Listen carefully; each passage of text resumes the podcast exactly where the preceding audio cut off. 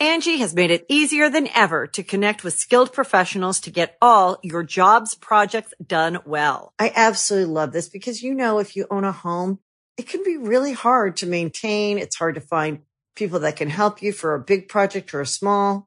Well, whether it's in everyday maintenance and repairs or making dream projects a reality, it can be hard just to know where to start. But now all you need to do is Angie that and find a skilled local pro who will deliver the quality and expertise you need. Angie has over 20 years of home service experience and they've combined it with new tools to simplify the whole process. Bring them your project online or with the Angie app, answer a few questions and Angie can handle the rest from start to finish or help you compare quotes from multiple pros and connect instantly, which means you can take care of just about any home project in just a few taps. Because when it comes to getting the most out of your home, you can do this when you Angie that. Download the free Angie mobile app today or visit Angie.com. That's A-N-G-I dot com.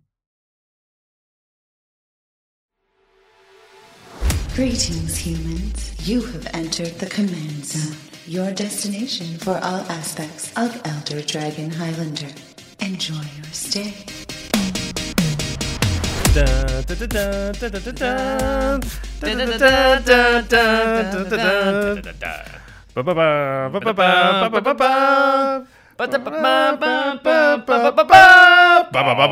just know they got that bubba bubba. Bubba bumps.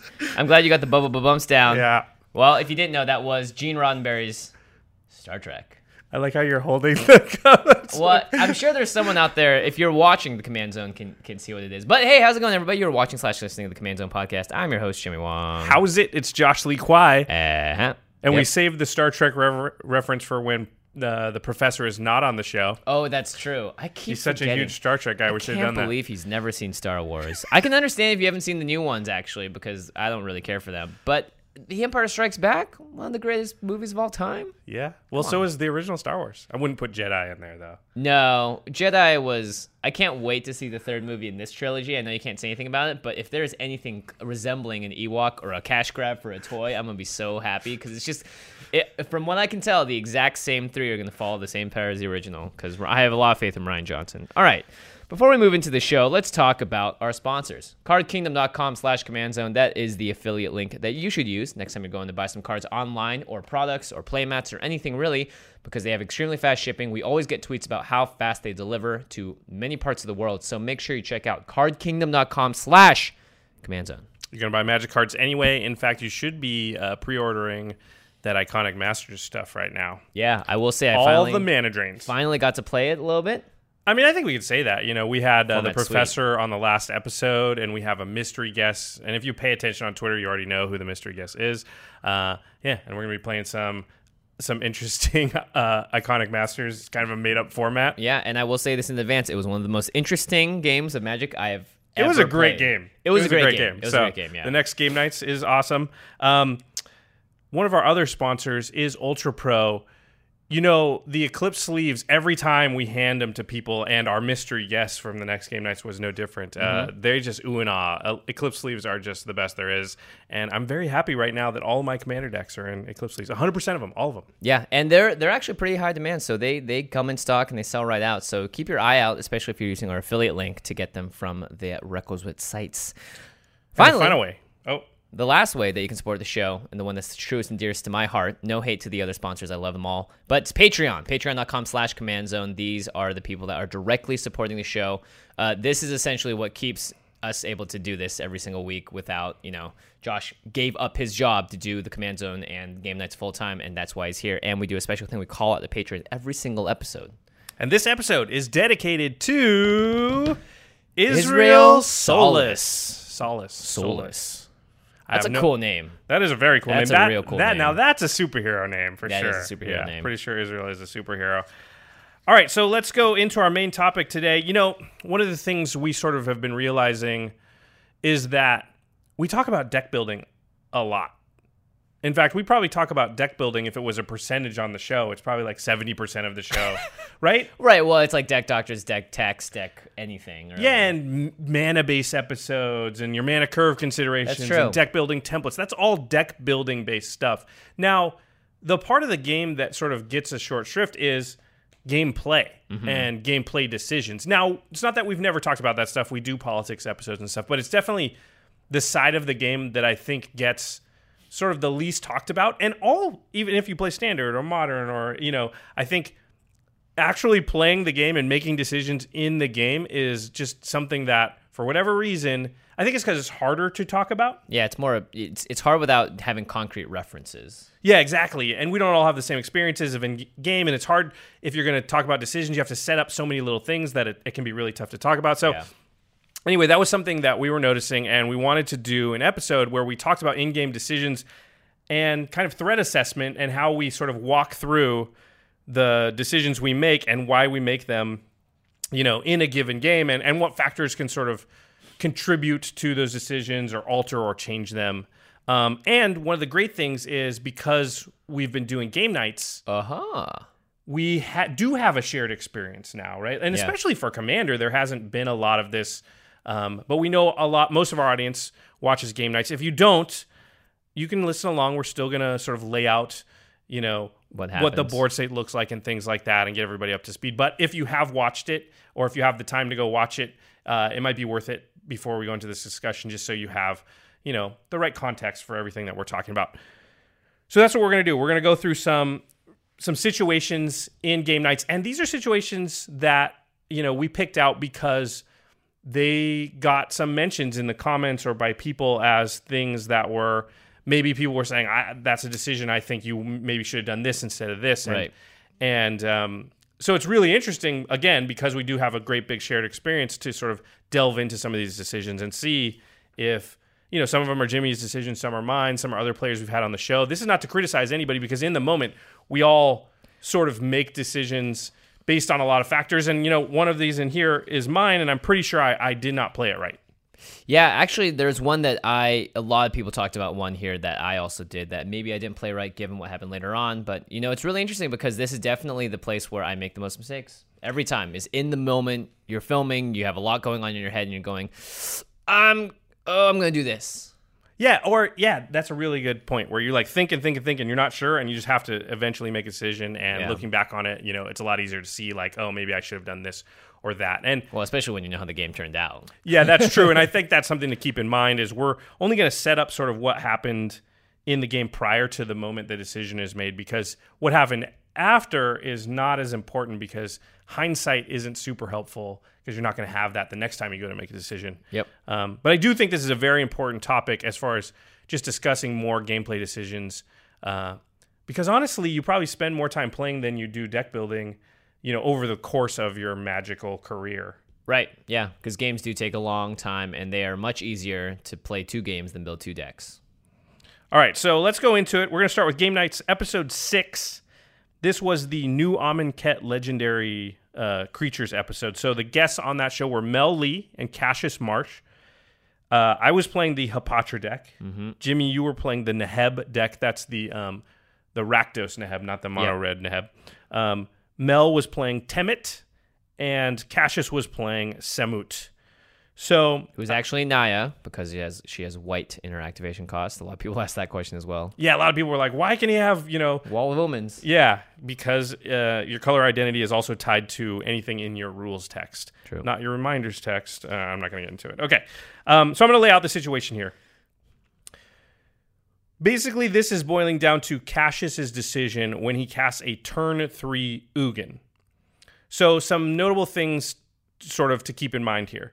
Cassius is the last player to act. He actually, uh, Mel's turn was first, then mine, then Jimmy's, then Cassius's. So it's his turn three, but the next turn is going to be Mel's turn four.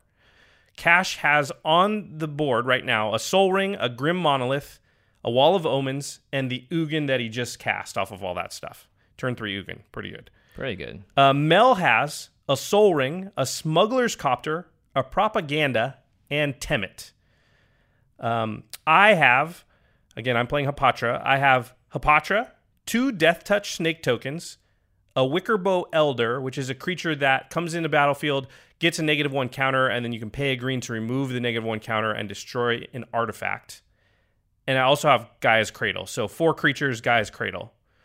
And Jimmy has a Sensei Sensei's Divining Top. Sick. Um, so And an ancient tomb, I believe. So that yeah, and an ancient tomb. that's that's your uh, go-to move on game nights. You get an ancient Yeah, tomb out like an half the time. tomb, and then that's about it. All right. Um, so some notable. So that's the board state. Um, some notable stuff that's happened so far in this game. Uh, Mel has attacked me one time with the smuggler's copter and looted. I attacked Jimmy once with Hapatra, and then I put a negative one counter on Temmet. So Temmet's out, but he's a one-one right now. Jimmy has missed a land drop, which is hardly notable for a game nights episode. yep, yep. So Cash plays the turn three Ugin, and he has some choices here. Yeah, Um, really interesting choices. Yeah, really interesting choices. So if you don't know, Ugin has comes in with seven loyalty, has a plus two ability, which will lightning bolt something basically. Mm-hmm. He has a minus ability, and however you, much you minus, he exiles all colored permanents that are that CMC or less. It's absurdly powerful. Absurdly it comes in at powerful. Seven So loyalty. Yeah, and we won't worry about the ultimate because it's not something Cash can do. He didn't have doubling season before Ugin came out. So here's Cash's choices. He can minus Ugin uh, for four is pretty much the number because if he minuses for four, that'll bring Ugin down to three loyalty, and it will kill his own Wall of Omens, but it'll get the propaganda from Mel, Mel's Temmet, the Wickerbough Elder, Hapatra, and both the snakes. Now, what he really wants to get rid of here is the Wickerbough Elder because the Wickerbough can start shooting down artifacts on my next turn. So I played it, but I tapped out to play it. So mm-hmm. currently I'm tapped out. It costs a green to activate. And you have to understand that I can probably activate it twice because I can attack with Hapatra, put a a counter. one counter onto the Wickerbough Elder, and do that again because it will now have two counters and sort of keep doing it the, on the following turn, the following turn. And of course, I'm in a deck that creates a lot of negative one counters. He's Yep. not sure at that moment whether I can just dump with another card in my hand more negative one counters on the Wickerbough and maybe possibly just shoot down all the artifacts on the table that aren't um, mine. That's what he's worried about. He can also choose to plus Ugin, which will bring Ugin up to nine loyalty, and just lightning bolt lightning bolt the Wickerbough Elder because it has three toughness and just take care of it. Um, he could also, I should say, lightning bolt Temmet or Hapatra, or one of the snakes. You would never do the snakes. Hapatra is kind of probably the next, I would assume, on his threat assessment. I think then- Hapatra would be first, and then Temmet. The the big thing, of course, is he can't do it to the smuggler's copter. Correct. And the smuggler's copter, and that's a really good point, right? Because I think the smuggler's copter really affects this decision. Yeah, it changes. Actually, that was the key changing point of why he did what he did. Is the smuggler's copter? Right, because if you, if you figure the no-brainer here is to negative 4, mm-hmm. that brings Ugin down to three loyalty. That gets rid of, like I said, the Wall of Omens, Propaganda, Temmet, Wickerbough Elder, Hap- Hapatra, and both snakes. But that puts Ugin at three loyalty, which means that Mel can play any creature, crew the Smuggler's Copter. Replay Hapatra out of the Replay or out of the command zone. Yep, replay Hapatra. Oh no, sorry, Hapatra. Replay Temmet. Uh, yeah, sorry, replay Temmet. Mel can replay Temmet, s- crew the smuggler's copter. It's a three-three flyer, swing in and finish off Ugin for free. Um, and he knows for sure she can do it because either way, Temmet's either going to be in a graveyard in the command zone. Both will be castable by Mel, who has a Sol Ring and plenty of mana to pay the commander tax or embalm at this point. So basically, if he negative fours, gets a bunch of cards, but guaranteed Ugin dies. Now, if he mine or if he pluses, that's going to bring Ugin up to nine loyalty. Still has the Wall of Omens out. Mm-hmm. And with Ugin at nine loyalty, it's difficult on the board right now to see how Ugin's going to die. Yeah. Also, because Mel already attacked Josh with the smuggler's copter, maybe she will not attack him. There's a lot of things going on. Obviously, Ugin is the biggest threat when it lands, but I remember talking about all of these things when it actually happened. Yeah, and I think I think it's safe to assume Mel's gonna smack Ugin with the smuggler's copter. But if he's at nine loyalty, that's gonna bring it down to six. Yeah. Well, then it comes to my turn. I have Hapatra and two snakes. Even if I swing everything in, block Hapatra with the uh, Wall of Omens, you still have Ugin. at what is that? Two Uh, more damage. so yeah, four loyalty. Four, yeah. which means you can now lightning bolt again. Jimmy has no board presence at all. Mm-hmm. So no way to to smack. Ugin unless he has haste. And even if he does, you still have Wall of Omens to probably block whatever Jimmy does. Because Hapatra doesn't have Death Touch necessarily, and he's the one that she's going to block. So Cash Cassius walked through all of this during the game to try and figure out, okay, what should I do with this Ugin here? He actually slam dunked Ugin and then went, wait, now what do I do? Yeah, So it was he- a tough decision. Yeah, and, and it was very interesting. And so a lot of people were like, wow, why did he not minus? Because what ended up happening is that he did plus, did shoot down the Wickerbough Elder. Mel did attack Ugin with the Smuggler's Copter, bringing Ugin down to six loyalty. But then Mm-hmm. I had Maelstrom Pulse, and I was able to just destroy Ugin Straight with off the board. straight off the board. Yeah. Now, Ugin being a planeswalker, it's also a lot harder. There's a lot shorter list of cards that are going to just get rid of it, yeah. Right, it's not like Swords to Plowshares. It's not gonna do it. Path it. to Exile. There's nobody playing uh, Black White, so Vindicate, Utter End, Anguish, Unmaking are not on the table as a as a card that's going to you know come out. So there's there's really not a lot in that circumstance that's commonly played in Commander anyway. That's just going to kill your Ugin, and I do think Cassius made the right decision here. To it was a gamble, but the the upside was very large. I get rid of the thing that I really want to worry about, and then I untap and I still have Ugin. Yeah. And at that point, I really have a, a very commanding lead on the table because now I'm able to just pick off everything I want. And or he still has a Sol Ring and a bunch of mana left and can really deploy a lot of threats at that point. So, But I can see the argument for if you minus there, you're guaranteed to get value. It's not the maximum value you could Yeah. get. But worst case scenario, Mel swings in with Smuggler's Copter, finishes off Ugin, but you've gotten like a five for one. yeah, you have a ton of stuff. And here's the- the, thing if you're making Mel spend her entire turn just to crew and do that again, then even if you do lose the, Ugin, you're, Ugin, you're kind of putting Mel behind the whole turn because she has to sort of replay everything. She has to play a creature, has to crew it. Yeah. Then she'll kill Ugin. You got rid of not just, you know, the Wickerbough Elder, which you want to get rid of, but my entire board, and I have Gaea's Cradle out. Yeah. So that sets me back a- a lot.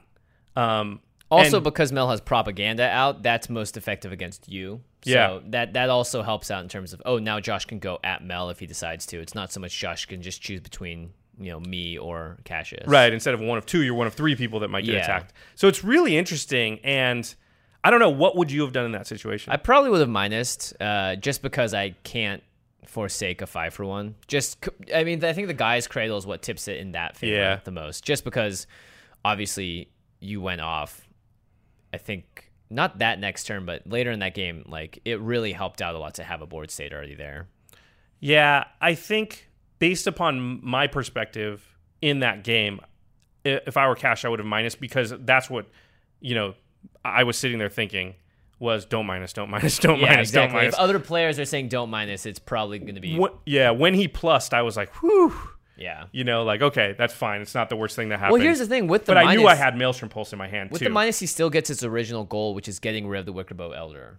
Correct. And if Cassius's deck, I mean, maybe this was just a, a thing of Cassius not having a very powerful hand at the time. For instance, if Ugin was the best card for him on the table and that he played from his hand, then I could see, okay, yeah, maybe I'll play so I can keep this around and, and draw out, draw down, play a longer game. But it's multiplayer. There's a lot that can happen.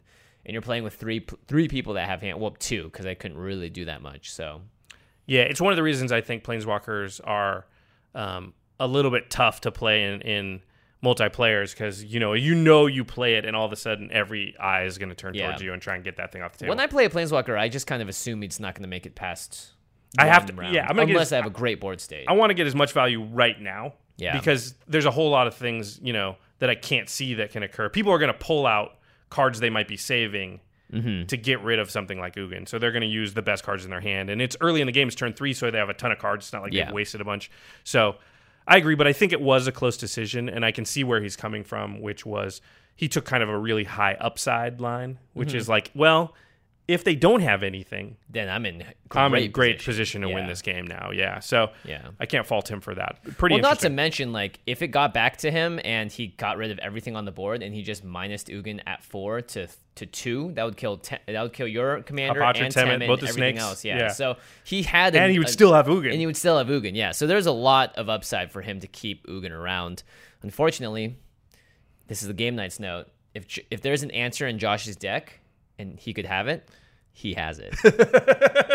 well, I play a lot of answers too, Yeah. so um, I'm not the type. Yeah, and, and that might be another thing too, where we don't know the play group or the meta that Cassius is coming from. There are definitely play groups and metas that we've played in, or people at Right. GPs and things where just don't have that kind of stuff. that's that not the way their play group goes. Each deck is trying to do its thing, but it's not trying to stop other people. Right. Whereas you know, yeah, I'm always I'm always packing answers, so that's the way our play group has kind of gone. Packing so. heat. Packing JLK. heat. All right. All right, so okay, well that was an interesting one. Let's go on to our next example. Right, so this was game nights number nine. This is the Commander 2017 episode. Mel Lee again was back with Sean Main, and in this game, I top decked, just so you all know, uh, on turn two a Fleecemane Lion, and I was giddy because I was like, sweet, this is perfect. So Fleecemane Mine is green and a white for a 3 3 cat, 2 mana, 3 3 cat, and you can monstrous it, which is an activated cost for 5 mana, which turns it into a 5 5 hexproof indestructible. So it adds 3 plus 1 plus 1 counters to it. Now, I do have Arahbo as a commander, and her uh, his Eminence ability can give a cat plus 3 plus 3 once each combat.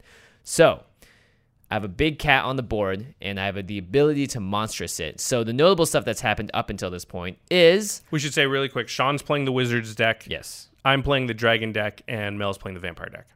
All right. So Mel has put a bounty counter on my cat with Mathas Fiend Hunter, and what the bounty counter says is that at the end of her at her end step, she can choose a target creature with Mathas, puts a bounty counter on it, and if that creature dies, everyone gains two life and draws a card. So essentially, Except the person who owned the creature owned that the had creature, the bounty. right? So it's like, hey, everyone, go after this thing, uh, and as a result, you're all going to draw a card and gain some life. Josh had put a curse of opulence on Sean, and this is the card that we unfortunately didn't play correctly. But this is just means that we're incentivized to attack Sean essentially, Yeah, everybody gets treasure if they attack Sean. right? And Mel and I are in a bit of a feud because I hit her first with a giant Fleecemane Lion because she'd been gaining life left and right with her vampire deck, so I thought it was only appropriate.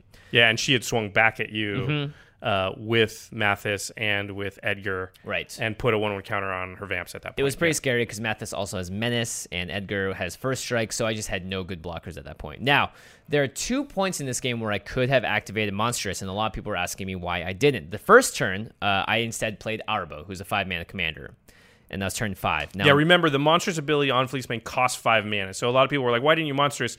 You have to look at the window where you even could have monstrous. It's Right. actually not that large. It's only two turns. Okay. And on turn six, I main phased the White Sun Zenith because uh, Sean had been tapped out, so I didn't want to wait to do it. And also, uh, Josh, I wanted to have flex for Josh because he'd been. Josh was slowly becoming very threatening as well. And I thought, you know what? If there's a way to kill Josh, it's going to be to hit him with eight damage on the ground over and over again, or giant cats with trample.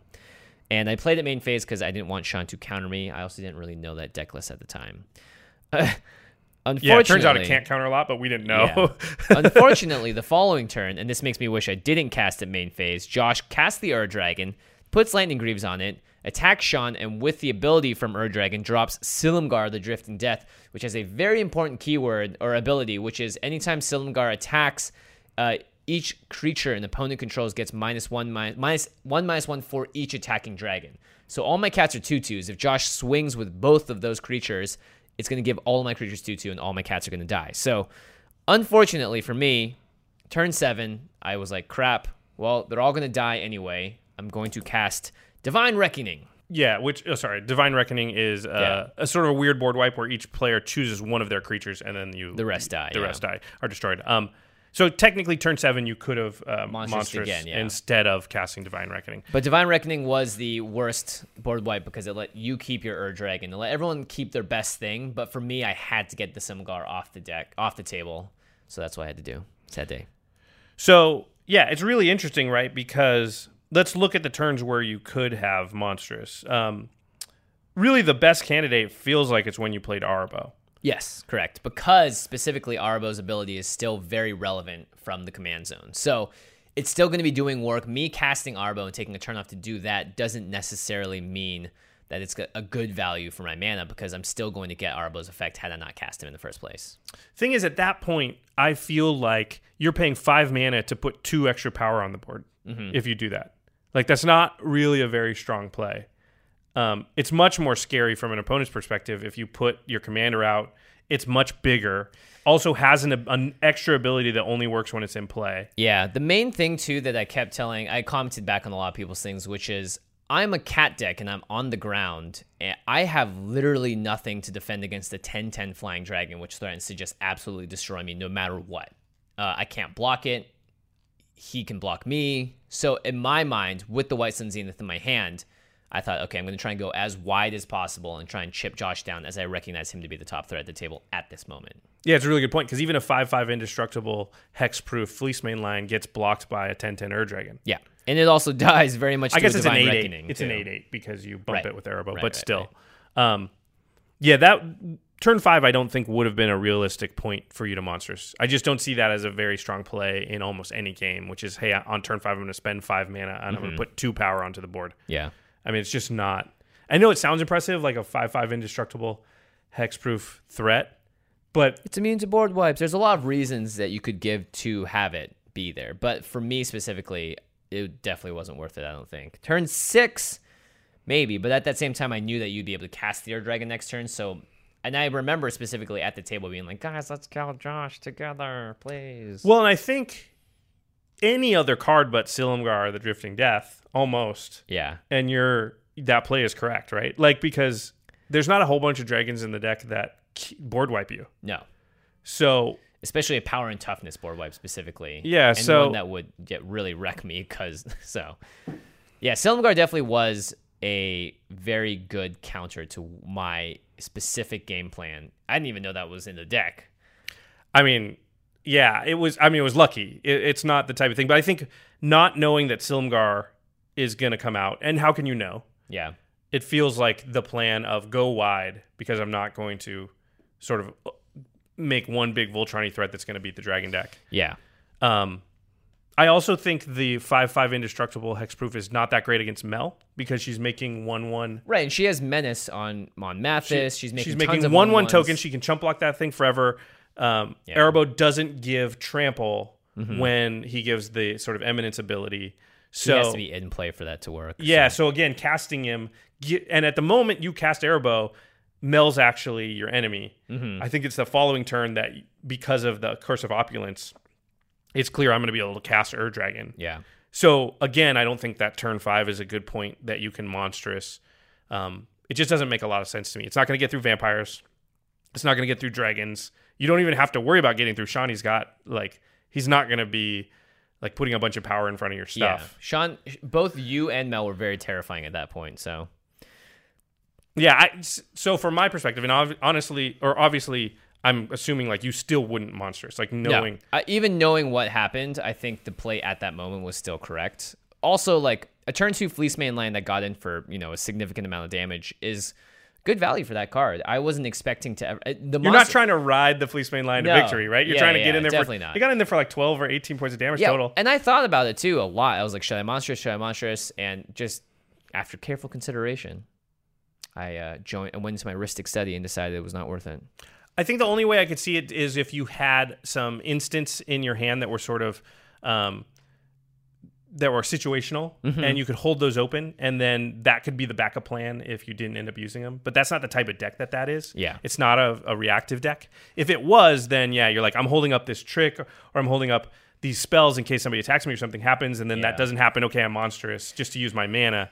But that's a deck that plays its stuff during its turn most of the time. Yeah, and I will say the entire decision would have been changed if I had something like a Path to Exile or a Swords Yeah. in my hands, because then I know I could avoid, I could, I could fade an attack from the Ur Dragon, and this way, sure, I'll monstrous it. I think at that point, but even then, the threat of Mel alone is pretty dangerous. Yeah, again, another reason you want to sort of go a little bit wide because of Mel's deck. Not so. to mention, I have Divine Reckoning in my hand, and it does not look good with a indestructible hexproof creature. If you, well, if that's your only if, creature. well, if guess it's my fine. only creature, great. But Yeah. yeah. otherwise, none of those keywords mean anything. That's the one argument I could see for monstrosing the Fleecemane is that you're just going to do that, and then you're going to cast Divine Reckoning as it's your holding creature. Problem is, Ur Dragon still win. Like, Yeah, Ur the- Dragon's still chilling around. That's so, why I'm saying. So I think in that instance, you're thinking like, well. I don't really want to play Divine Reckoning. I'm Oh, just, yeah. I'll play it later if I have to, but it's not an immediate strategy because, Yeah. yeah, because that's not your game, main It was a plan. very unhappy Divine Reckoning for me. I'll say that. interesting, interesting. Okay, to the next example. Uh, this was game night's number 11, the most recent one with uh, Christine Sprankle playing Vona. Ashlen Rose was playing um, Admiral Beckett Brass. Jimmy, you were Gishath, and I was Tishana, voice of Thunder. So we're on turn five. Voice of elves, more like it.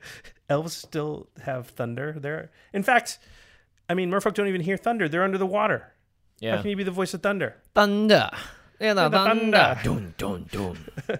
That should have been our. Uh, know, that should have been our song. Um, okay, so we're on turn five. Sprankle has Cabal Coffers, Urborg. She uses them to cast a turn five Vona.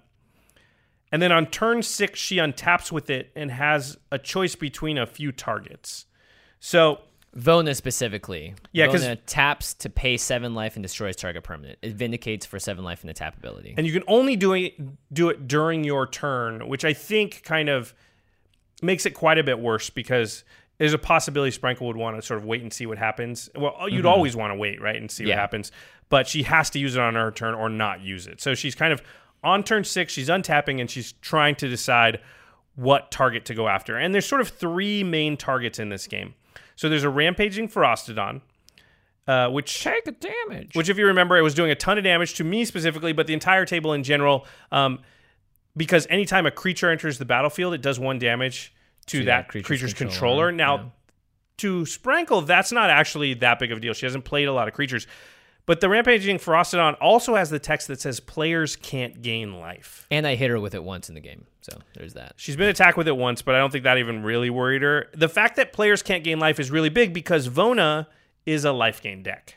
Because she has to pay seven life to, as you said, vindicate things. Mm-hmm. Uh, a lot of the deck is built around weaponizing life gain, getting a bunch of life so I can do Vona's ability at will, and also just synergizing with life gain with other cards because I'm already trying to gain life, so I may as well, right?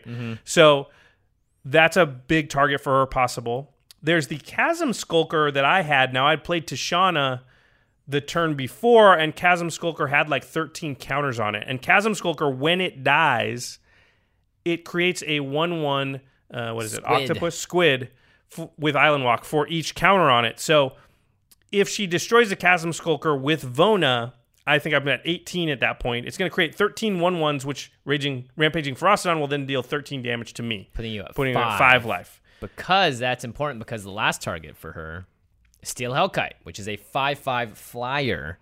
But Ashlen also has two of them. But Steel Hellkite, it, when it deals combat damage, it the the controller can pay X, and then you destroy all permanents by the player that got dealt the combat damage that have CMC equal to X. Um, So let's talk about some notable stuff that happened in this game. So those are the three targets, right? Hellkite, Rampaging Ferocidon, and my Chasm Skulker. And again, Ashlen has two Hellkites. Um, so some notable stuff that happened in this game. Jimmy has missed a land drop.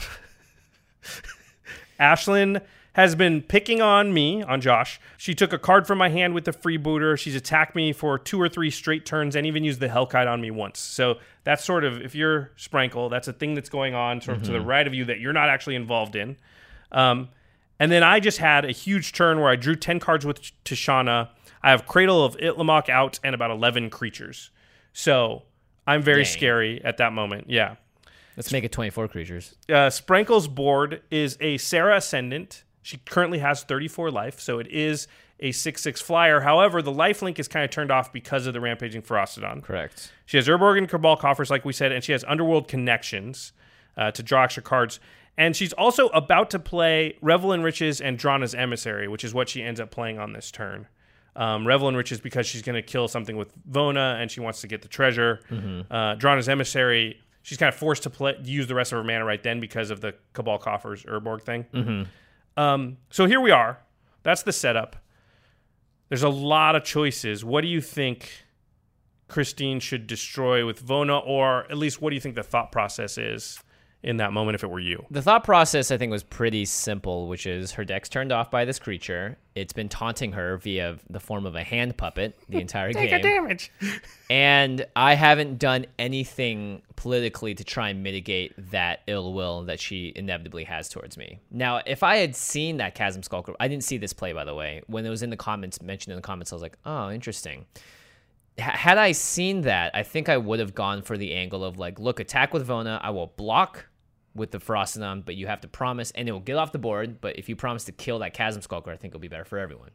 I think Oh, that you would sitting, yeah, yeah, yeah, Yeah, I You think- being you in this, yeah, yeah. in this situation that I think that would have been my I was terrified play. of her doing it. That's why I was not talking about it at all. Yeah, but- I mean, and maybe that was that was the best part is that that through the sort of the vampire bloodlust of looking at me and this dang Ferocidon, it was just simply too much um, ill will towards me and my side of the table. Uh, I think she did a the second best play. I, I do think that killing the, I think she should have struck a deal with with Ashlen potentially. Look, you can kill Josh with any of the steel kites if I do the Suez Chasm Skulker right now, and then we'll just take him out of the game entirely. But the Revelant, yeah, that's true. Just just kill him. Yeah, yeah, Yeah. yeah. Uh, I don't think the Revel in Riches really plays into it because once the life gain in her deck starts going, the Revel in Riches just sits there as a value engine, not necessarily a win con. And I think that's why I think that's how you should play Revel in Riches is not necessarily as a win con unless you have a board wipe in that. You know, I think you should play it. Well, I think it can also be a board wipe deterrent, which Right. it wasn't clear to me until she played it, and we kind of went, "Wait a minute, now Ashlen can't steal Hellkite all Josh's stuff because that makes Christine win." But I never had really thought about it that way until that moment. Yeah, but here's the thing: had she done that, you'd been at five life, and killing you doesn't mean your creatures die. So Right. that would have been the way around that. Now, I think. I think she should have done that to the Chasm Skulker. Now that I'm looking back on it, it Well, you're sense. making up a deal that didn't exist for her. Yeah, though. exactly. She didn't know that was even a possible deal that could be made. Like l- sitting in her seat with no deal being offered. Yeah, I, I think it's I think she made the right decision in that moment based on the knowledge of the board, and maybe it was just that like, look, if I don't kill this Ferocidon now, who knows how it's gonna die? You know, is is I or you know, do I need to make a deal with Ashlen to attack Jimmy and then use her ability, use the Steel Hellkite's ability to kill the Ferocidon and also kill? You know, there's a lot of things that could have went down, but I think because no no deals were made, she just did what she intended to, which is get rid of my Ferocidon. Yeah, it's interesting. I think given the situation she was in with no deals sort of and it wasn't a game where there was a lot of politics going on Yeah. for whatever reason. I think we were kind of distracted by all the The cosplay. pageantry and the co- yeah, you're Yeah. using your hand puppets and blah blah blah, and, and and it wasn't that type of game. And there are a lot of commander games where they aren't political. Not every game is like Yeah. you know. So Well, this is like smell blood and run towards it kind of game. yeah, and and from her seat, Ashlen and Josh are just going at it. Mm-hmm. Like Ashlen's just been hitting me consistently. You know, yeah, Josh has a lot of stuff, but you know it's probably going at Ashlen, not you. You haven't done anything. So in that instance, I'm a big proponent of letting those two settle it and sort of picking off whoever's limps, Right. limps out of the fight at the end. And so from that perspective, to me, looking at you, if I'm Vona, well, that's my like I've been sort of set against the other half of the table here, and you know, just so happens Jimmy has a thing that's also just flick the switch off on my deck. Yeah. So I can see her play a lot. I do like your lines of like, it might have been a moment to to talk to everybody and be like, listen, Yeah. because if you can make a deal with Ashlen where like, because you can just threaten to kill the steel Hellkite, right? To kill Oh, right. Like I can kill it. Like, yeah, look, I'll get and rid it of is steel scary Hellkite. to you Yeah. because there's two of them. You have a Drana's Emissary that you're that you've played, so you can block one. So you can just make it sound like, and I think people don't do this enough, right? People don't know if you're going to make the optimum play. Mm-hmm. So you can fake that you're going to make what would be considered the unoptimum play in order to gain some leverage. So Right. I think Steel Hellkite's like the last target on the list that you would realistically go after. But it is a, a thing that somebody might do because if they're just irrationally scared of a Steel Hellkite, even though it's like clear, like that's a better target, Yeah. you could at least fake it like, a man, that Steel Hellkite, I really don't like it. Maybe I should get rid of it. And that might bring Ashlen to the table to say something like, I'm not going to attack you. Mm-hmm. Oh, you promise you're not going to attack me? And if she does, now you just got that for free. You weren't going to kill the Steel Hellkite anyway. Yeah. Yeah. It's true. Yeah.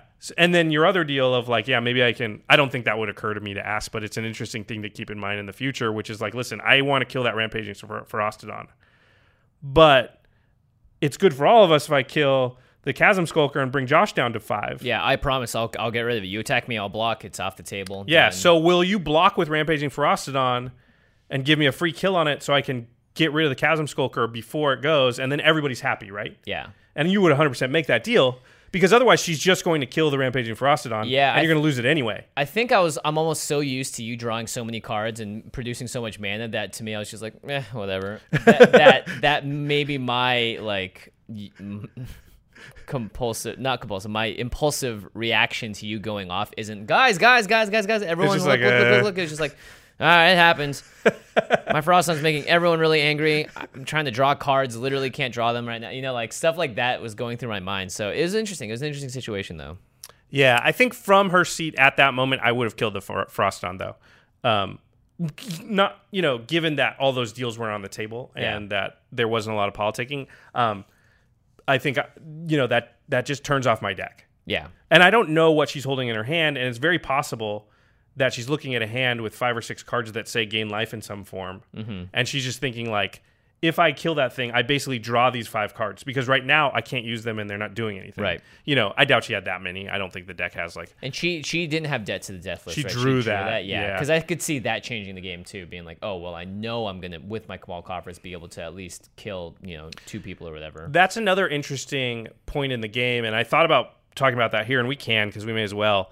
Um, do you think if Christine actually holds the debt to the deathless there, she might have a chance to win that game? Because Ashlen has to attack me. Right.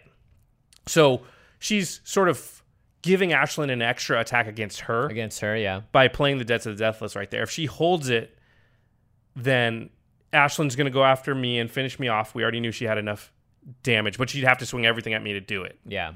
And, you know, it's possible I get to block some stuff and we and actually knock Ashlen down a peg. So so Christine sort of walks out of that with getting an extra untap and having a few things on Ashlen's board die. And the same result, except for that Debt to the Deathless is way worse now because you're not going to gain twice the life because there's only one player. One player, yeah. So I don't know. I don't know. I think she did the right thing, and it was also the most fun thing at the time. So props for that. Yeah, that's true. yeah. I'm not sure. Again, these are interesting questions to ask. Yeah. Um, I think I would have made the same plays in her seat, though. All right. Well, that's why you don't play with costumes. Is you forget to think politically in a game like that. Sometimes you're just so wowed by everything that's happening around you. All right. Our uh, last example here is from Game Knights number two. We are going all the way back. This is the first appearance of Josh playing his Vial Smasher slash Thrasios deck. Uh, I'm playing Shu Yun, the Silent Tempest. Kessler is playing a Tana and Tymna deck. Tymna the Weaver, Tana the Blood so- Sower. Sower, yeah. And Craig is playing a Kresh the Blood Braided deck. Uh, so the setup, we're going into your turn six, and Craig just played a Massacre Wurm on his turn, which gives every creature minus two, minus two, killing most of the board. Specifically, it's a really good card for Kresh to grow in the Law of Power. Uh, Well, it's okay because it kills creatures, but they get negative two to their power. Right, So, so when they- they, die, they die. Yeah, Yeah. They, actually their power goes down a little less. yeah. Um, now, Craig also has Kresh out. He has a Sylvan Library and Massacre Wurm. So, three things, big things. Kessler has a Reveillark on the board. Uh, I have Shuyun, a Sol Ring, Vedalken Orrery, Mana Vault, Scroll Rack, and Metallurgic Summoning. However, I'm very low on cards. I sort of splurged all my hand and then then was sort of relying on the top of my deck at that point. Josh just has Vial Smasher and a Thought Vessel. Because my board just got decimated by Massacre. Yeah. Yep. There's been no notable feuds yet in this game. There hasn't been really any attacks. I think Jimmy, you might have hit somebody for three with Shu Yun once, Yeah, but it was just I- kind I of an hit once. opportunistic, like I don't know, I can attack you. Yeah. There's definitely not any dynamic at the table that where anybody's sort of like, you know, they're rivals Yeah. at this point. Yeah. Um, the thing we don't see in this episode, and it is a little bit important, um, is that Craig had accidentally revealed that he had Blade of Selves in hand. So he went to play the Massacre Wurm, and you know how every once in a while you just pull the wrong card and put it down on the table? He'd sort of done that. And so we all knew he had Blade of Selves. And I think this colored my decision making a little bit because I, knew about that card. And so the obvious play pattern is to play Blade of Selves next, put it on the Massacre Wurm, now swing, uh, make two more Massacre Worms, which is pretty scary. So that's something that we cut out of the episode just because it's just a hard thing to show in the game, and it, And it didn't happen. yeah, exactly. So, um, so here we are. It's going into my turn six, and I have enough mana up, and I've actually been holding it up to cast Chaos Warp, and I've been holding it because you want to in Vial Smasher cast as many things on different people's turns to sort of get as many triggers as possible. Um, so the question here is. What's the correct target, or is it even correct to cast Chaos Warp right now? here's the thing. Who knows? Because chaos warp is chaotic. You're going to flip a card off the top of the deck and and we'll see what happens. But the thing is, is that one you can't predict what's going to happen. You know that craig's deck has a lot of bombs and a lot of powerful cards in there um, because it's Craig. He's gonna have all the Eldrazi Right. and like all the biggest, all the Praetors and everything they can fit in there. kessler doesn't seem particularly dangerous. But knowing his play style, he is a guy that likes to put modern and and, and really sort of powerful combos in his deck. And we know that deck. Um, he had had it. I forget who was at the helm before, but he it's a deck he has had, and we knew it was a birthing pod deck, right? Mm-hmm. We knew it's a it's a combo deck. So, you know that that's not something we didn't know. And Reveillark is Yeah. a big piece of a lot of those type of combos. You know, Karmic Guide, Reveillark, one of those two is going to be involved, or Yeah. both, in whatever is going to eventually kill you from that deck. Yep, and I don't really have anything. I'd, I suppose metallurgic summonings it has the highest power level in terms of what could potentially happen here, but for the most part, on the board, the biggest scariest thing is that massacre wurm, and the fact that we knew that Craig had a blade of selves means that it would just become this crazy board wipe machine. Right. Which was really scary. Yeah, uh, in my mind. So what ends up happening is I do Chaos Warp the Massacre Wurm. the way Chaos Warp works is you you shuffle that card into your uh, library, then you shuffle it up, and then you flip the top card, and if it's a permanent, you just put it into play. So I get rid of the Massacre Wurm, but Craig flips Avengers Avengers Zendikar. which is even worse with, the blade, of selves, yeah. because then you're putting way more plant tokens on the battlefield. That was a, definitely one of the crazier flips I've ever seen. But I mean, you have to take out that, right? You Yeah. can't. Assu- you have to assume that the Chaos Warp, because ninety nine percent of the time it's a land or it's just an instant or sorcery, or it doesn't matter. Nine percent of the time. whatever. Very rarely. I mean, it, that's the one time I think I've ever cast Chaos Warp ever and regretted it. Oh, okay. As far as the outcome Right. of it, and you know, I've cast it. Um, probably not nine, nine times, fifty times though. Yeah. You know, have you ever cast it where you've the thing they flipped is like worse than the thing you got rid of? well, I've cast it twice where the thing they flipped was the thing I got rid of. That's crazy. they So- just get it back. Yeah. Well, that that counts though. yeah, that counts as well. So I mean, I, I've had a couple of times where I regret it, but I think you're right. For the most part, you are pretty safe that you're not going to flip something worse. Yeah, once in a while you get something, it's like Oracle Mul Daya. Fine. That's not as bad as what it was, you Yeah, know, or yeah. whatever.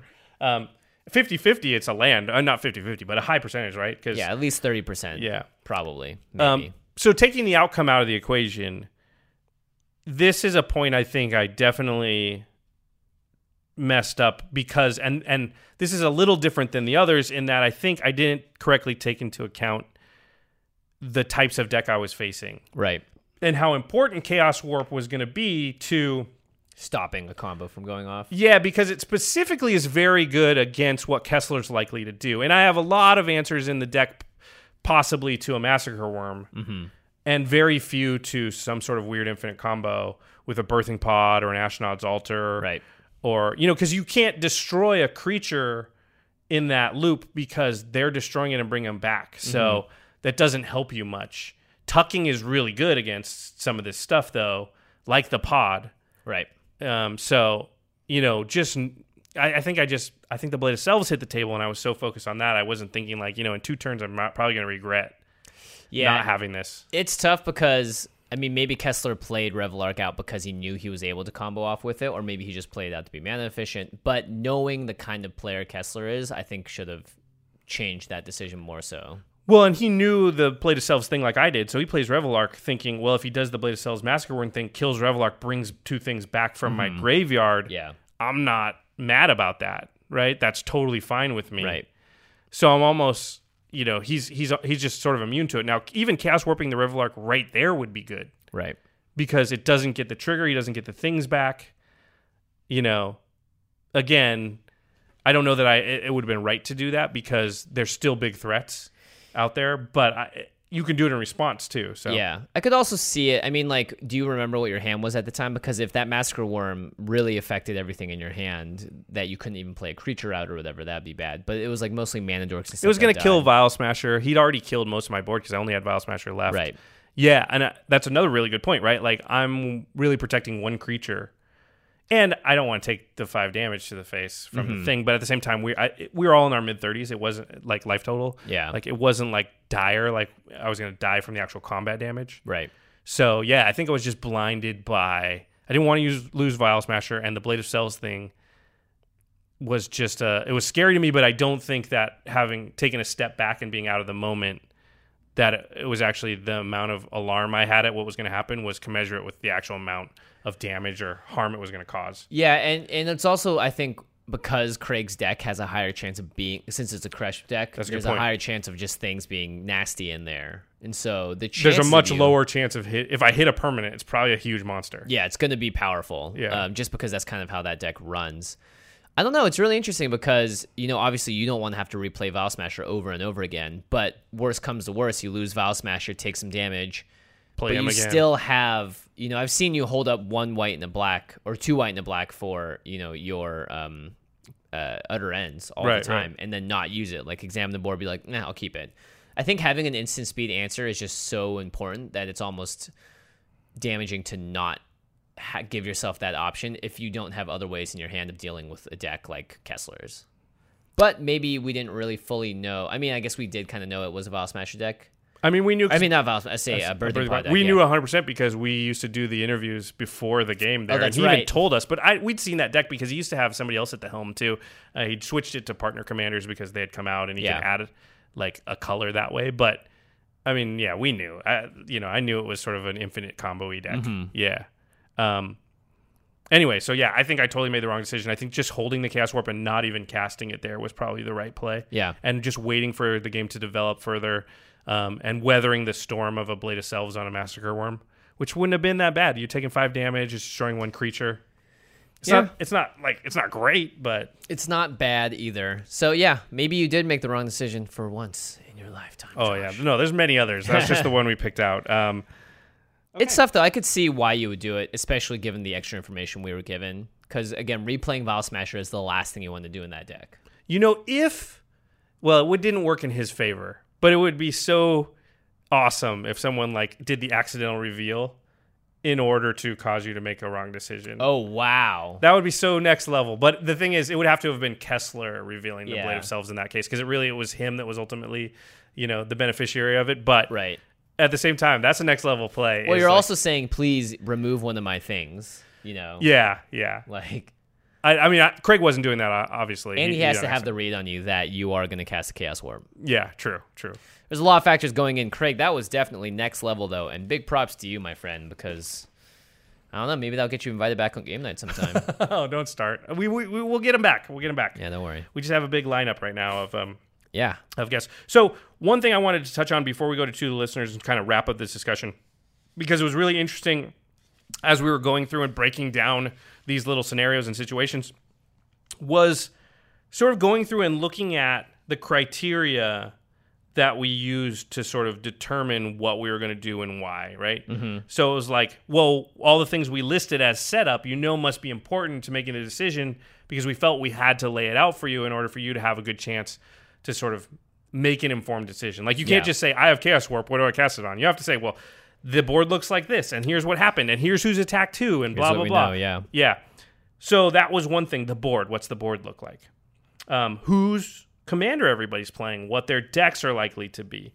Who the player is? You know, we Yeah. mentioned like, oh, it's Kessler. We know he plays in a certain way. Taking that into account, which I probably didn't uh, enough, maybe changes the decisions, and also the game dy- dynamics up to that point. So in a lot of them, we were like, well, Mel had been attacking you, or you know, we know that Ashlen and Josh were uh, in a bit of a feud, and that is something that can really um, sort of weigh into the decision or the equation a lot. So I think those are kind of based on this, the four criteria. I think there are other things, life totals, cards in hand, um, can certainly be. Knowledge of a deck is pretty important too if you've played against the bunch. Because there have been a couple of points where I pinpointed like, oh, Josh has exactly this right now, and I know it. I can just Because yeah. I've played against his deck twenty times. and, Yeah, exactly. He's So- gonna try and win next turn.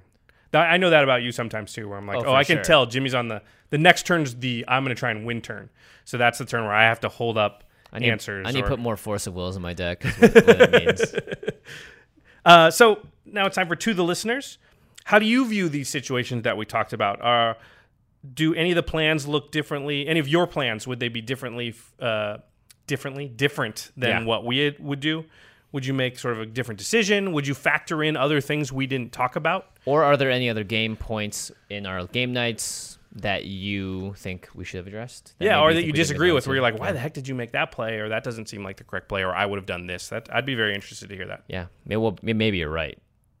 It's very, very possible. You're right. It's not Yeah, like it's true. Yeah, Commander's super complicated to the point where we've played with people who are very high level players and they'll like pros that will make mistakes because the board state is just so much more complex than what a one on one game can ever give you. Yeah, and the the what you need to keep in mind as well is way bigger than like oh we're playing standard. I know that they're not going to path to exile anything anytime soon. You know. You also have to keep in mind things like you know, is that player going to attack me? Mm-hmm. Which you don't have to in one on one because if they can, they are going to. Yeah, exactly. Yeah, it's it's really interesting. So, uh, would love to do this more. If you, uh, that's a that's a good question. If you watch Game Knights and you see other situations that have popped up that you are sort of think are questionable or could go either way, let us know, and maybe we'll do another episode like this in the future. It's a fun one. This is a fun one. Um. Oh well. You know what else, You know what is, else fun? is fun? I was trying to think. Ordering cards and having them arrive to you at a lightning fast pace. That's right, cardkingdom.com slash command zone. I'm not kidding when I say fast shipping. People have said they're like in Germany and they got their cards two days later, which is absurd. Crazy. It crossed Crazy. an ocean to get to that person. I'd say numer- continent. numerous times per week we get a tweet from somebody being like, "You guys said they were fast, but wow, they're Yeah. even faster than I thought." And not just that, they have really great customer service as well. So if there's something wrong with your order, they'll definitely help address it. A lot of people have also said, "Oh, I ordered, but that didn't use your uh, affiliate link." You can just email them and tell them as well. We very much appreciate the support. So make sure you use cardkingdom.com slash command zone the Yeah. next time you make a purchase. helps us out a lot. Also, purchasing Ultra Pro products helps us out a ton. Clip sleeves, all of the theme stuff like the Ixalan themed playmats mm-hmm. and deck boxes and sleeves, and soon the iconic Masters deck boxes, playmats, and sleeves. Ultra Pro kind of keeps you current and up to date on whatever the, the newest set is. And they actually announced this very recently. Next year, I believe, or late into this Christmas season, they're going to be doing all of the original, all of the new lands from John Avon's uh, un, un sorry, un, Unstable. unstabled lands on playmats. Oh, those things look sweet. They're not going to. I'm pretty sure that when, from what I read in the email, they're not going to be like a limited print run or anything. They'll be available throughout 2018, and they all are beautiful lands. I want, I want all those. That mountain is oh goodness gracious. So yeah, so Ultra Pro again, they're always on top of make. You know, they're obviously the official playmat sponsor for Magic and all that. So they're they're always on top of bringing you the best art that they can and put them on, on sleeves, high quality. all right, now it's time for the M step where we talk about something cool outside the world of magic. I have something cool. This is very cool. It is Hamilton. Alexander Hamilton, So I saw it last week. lucky. It is it's ridiculously good. Yeah, I've listened to the soundtrack about five times. The soundtrack is ridiculously good. I think like my cheeks hurt. Like I was just smiling the whole time. I was like, this is so amazing. yeah, everything about it, huh? Everything about it is amazing. Like The sisters song is my favorite. I think yeah. when they're just like She yeah, that that song's great. The I forget the lady's name that was playing that the sister, but this is the Los Angeles. yeah, this is the of it, by Los way, Angeles not production, original not Chicago, not Broadway. York, but um, oh man, I don't know. I don't know what else to say. It's it's amazing. If you ever have the chance to check it out, I would highly, highly you do have it. the chance to just get the soundtrack and listen to that because the fir- the first five times I listened to it, I could just listen to it as though it was a music album and didn't even really think about the fact that it was originally a stage play and that's where the soundtrack came from because the songs are just that good and the lyrics are just that amazing too and you can follow along in each song you learn a little bit as well as feel inspired It's amazing. I mean, when you're watching it, listening to it, the thought that kept occurring in my head was like, man, there are some people in this world who are they're they're just geniuses. yeah They're Lin-Manuel just brilliant. Yeah, brilliant. he's just brilliant. Like it's the levels of like you can't believe it are like first of all, it's Alexander. It's about Alexander Hamilton. Yeah, of all what? people. like wh- who would think of doing just that? yeah Then to pull it off in this manner, yeah like oh, it's crazy. So good, so good. Check out Hamilton. Um, a big thanks to Vinny for providing the tickets to Josh yeah, Vincent Trong, one of the Game Knights. Vinny, One of the Game Knights, hooked it up. Thank you, Vinny. in in the court of knights with along with the rest of us. Uh, one of our other Game Knights, Alex Kessler, he teams up with his friend Ben Bateman, and they do an awesome podcast about we'll have to modern. have him on at some point too. Yeah, we will. Called the uh, Masters of Modern. You can find that podcast right next to us at collected.company. You can follow them on Twitter at the MMcast. They talk about the modern format, all things competitive magic. Our editor for the show is Terry Robertson. Big thanks to Terry. He edits the video and audio versions of this podcast. So if you have a chance, head on over to youtube.com slash the command zone podcast in order to watch all of our videos. And that includes the Game Knight series. And again, we talked about just Game Knights episodes this time. So if you haven't seen any of them, You're crazy. Yeah, you're crazy. Please go watch them. Uh, you'll get a much better understanding of what happens in the game. Uh, and those episodes are beautifully crafted by Josh and now by Terry as well, who is in Los Angeles. So, welcome to the city, Terry. Oh, and Some much needed help. Thank you, Terry. much needed help. And special thanks to Jeffrey Palmer, who you can find on Twitter at Living Cards MTG. He did the awesome opening and closing animations, as well as this awesome Us Kanta. Kanta behind us. And I've been covering up them. I've been trying to do this to show the Merfolk chilling right over here the whole time, but my head's been in the way for most of the podcast. So yeah, make sure you guys check that out. YouTube.com slash the Command Zone Podcast. All right, everybody. Thanks for listening. And we'll see you next time. Peace.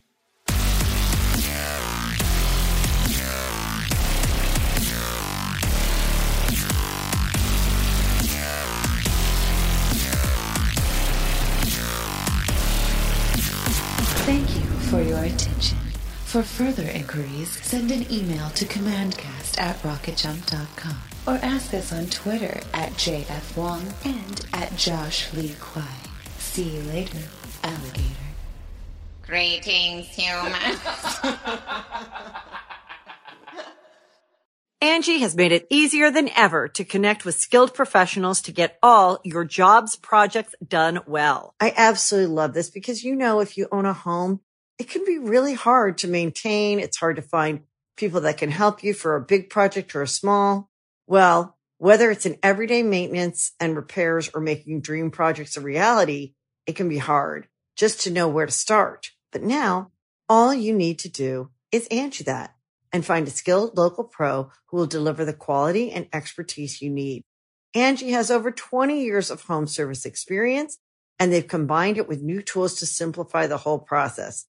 Bring them your project online or with the Angi app, answer a few questions and Angi can handle the rest from start to finish or help you compare quotes from multiple pros and connect instantly, which means you can take care of just about any home project in just a few taps. Because when it comes to getting the most out of your home, you can do this when you Angi that. Download the free Angi mobile app today or visit Angi.com. That's A-N-G-I dot com.